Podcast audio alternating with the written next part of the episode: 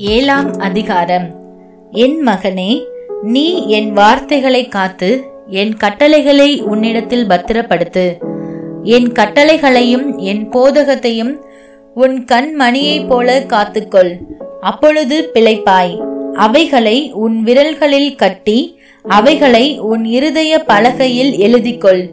இச்சக வார்த்தைகளை பேசும் அந்நிய பெண்ணாகிய பரஸ்திரீக்கு உன்னை விலக்கி காப்பதற்காக ஞானத்தை நோக்கி நீ என் சகோதரி என்றும் புத்தியை பார்த்து நீ என் இனத்தாள் என்றும் சொல்லுவாயாக.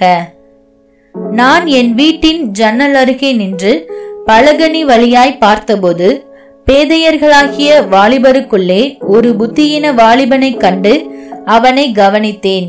அவன் மாலை மயங்கும் அஸ்தமன நேரத்திலும் இரவின் இருண்ட அந்தகாரத்திலும் அவள் இருக்கும் சந்துக்கடுத்த தெருவில் சென்று அவள் வீட்டு வழியாய் நடந்து போனான்.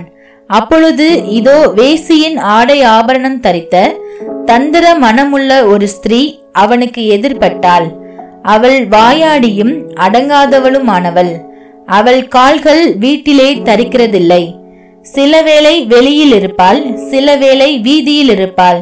சந்துகள் தோறும் பதிவிருப்பாள். அவள் அவனை பிடித்து முத்தம் செய்து முகம் நாணாமல் அவனை பார்த்து சமாதான பலிகள் என்மேல் சுமந்திருந்தது. இன்றைக்குத்தான் என் பொருத்தனைகளை நிறைவேற்றினேன். ஆதலால் நான் உன்னை சந்திக்க புறப்பட்டு உன் முகத்தை ஆவலோடு தேடினேன். இப்பொழுது உன்னை கண்டுபிடித்தேன். என் மஞ்சத்தை இரத்தின கம்பளங்களாலும் எகிப்து தேசத்து விசித்திரமான மெல்லிய வஸ்திரங்களாலும் சிங்காரித்தேன். என் படுக்கையை வெள்ளை போலத்தாலும் சந்தனத்தாலும் லவங்க பட்டையாலும் வாசனை கட்டினேன்.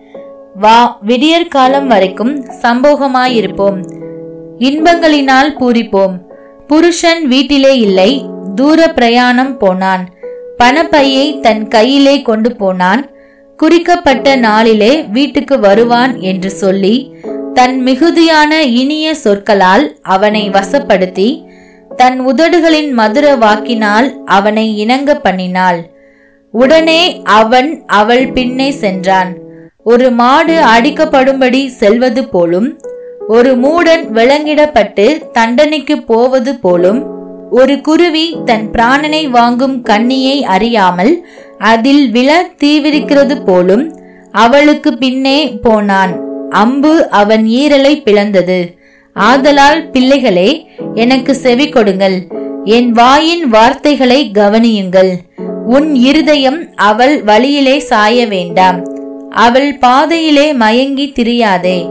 அவள் அநேகரை காயப்படுத்தி விலப்பணினாள். பலவான்கள் அநேகரை கொலை செய்தாள். அவள் வீடு பாதாளத்துக்கு போகும் வழி. அது மரண அறைகளுக்கு கொண்டு போய்விடும்.